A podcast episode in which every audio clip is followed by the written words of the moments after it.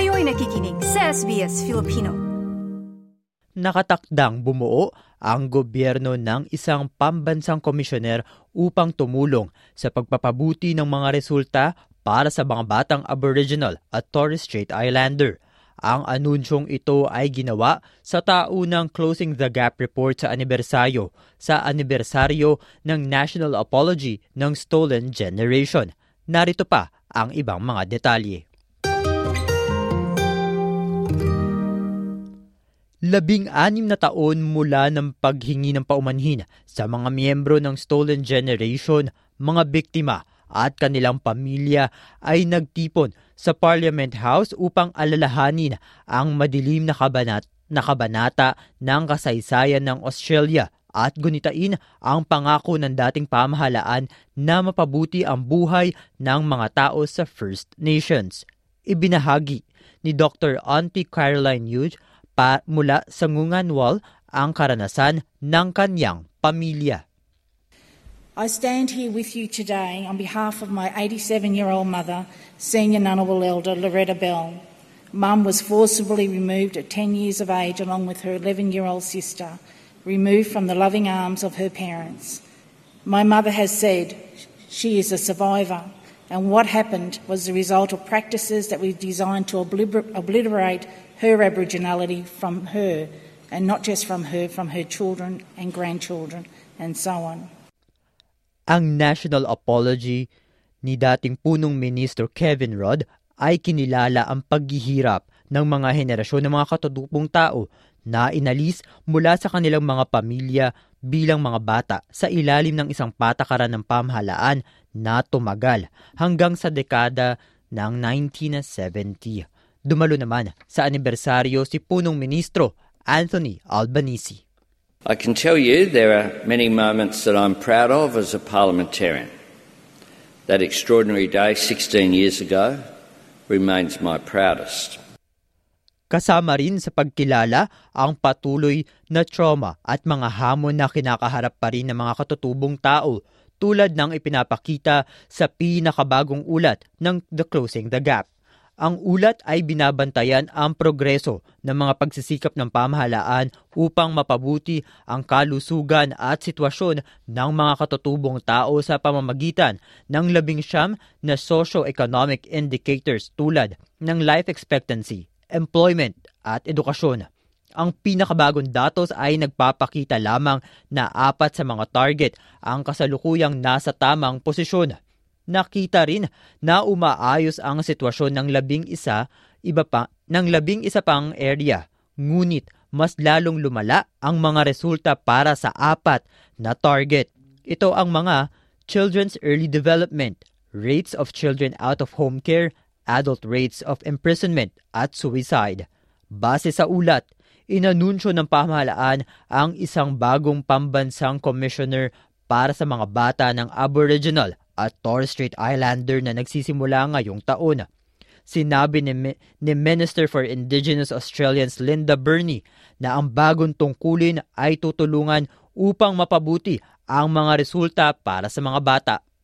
Indigenous children are almost eleven times more likely to be in out-of-home care than non-Indigenous children.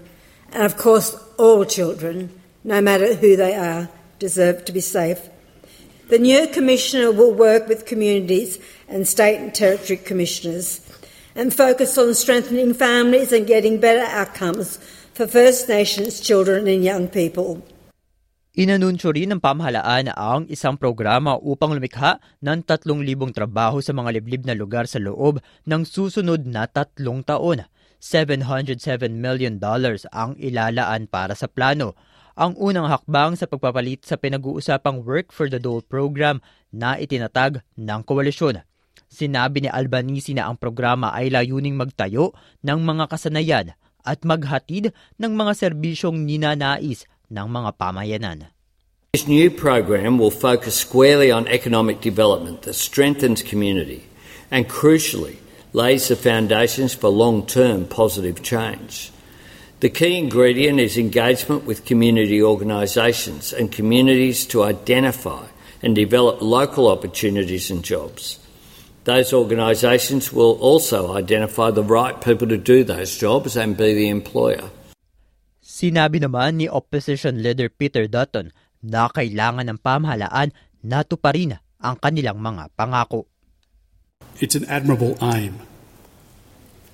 Prime Ministers successively have made similar announcements, provided additional funding, talking about opportunities to grow jobs, to build houses, to address health needs, education needs in many communities. But in many situations, the aspiration has just not been achieved.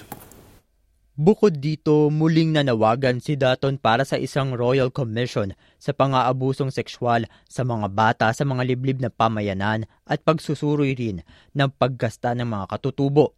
Samantala, nananawagan ang mga Green para sa agarang aksyon upang solusyonan ang kawalan ng pagkakapantay-pantay ng mga katutubo sa sistemang pangkrimen sa pamamagitan ng pagtataas ng edad ng pananagutan sa krimen at pagsasama ng Medicare sa bilangguan. Noong nakaraang linggo naglabas ang Productivity Commission ng ulat na nagbabala na ang mga layunin ng Closing the Gap ay tiyak na mabibigo kung walang pangunahing pagbabago sa paraan ng pagtugon. Ngayon, kinilala ng punong ministro ang pangangailangan para sa pagbabago. Decades of insisting that government knows best has made things worse.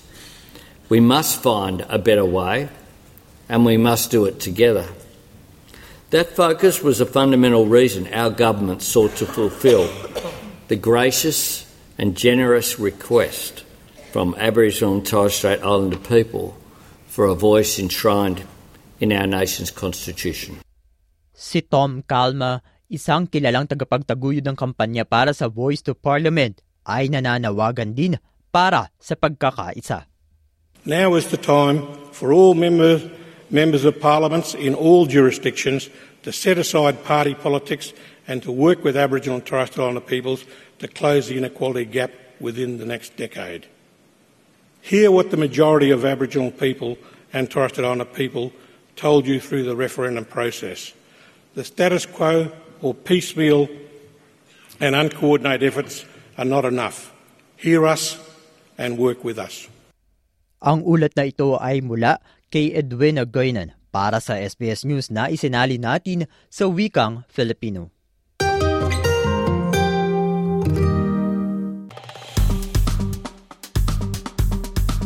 I-like, i-share, mag-comment, sundan ang S B S Filipino sa Facebook.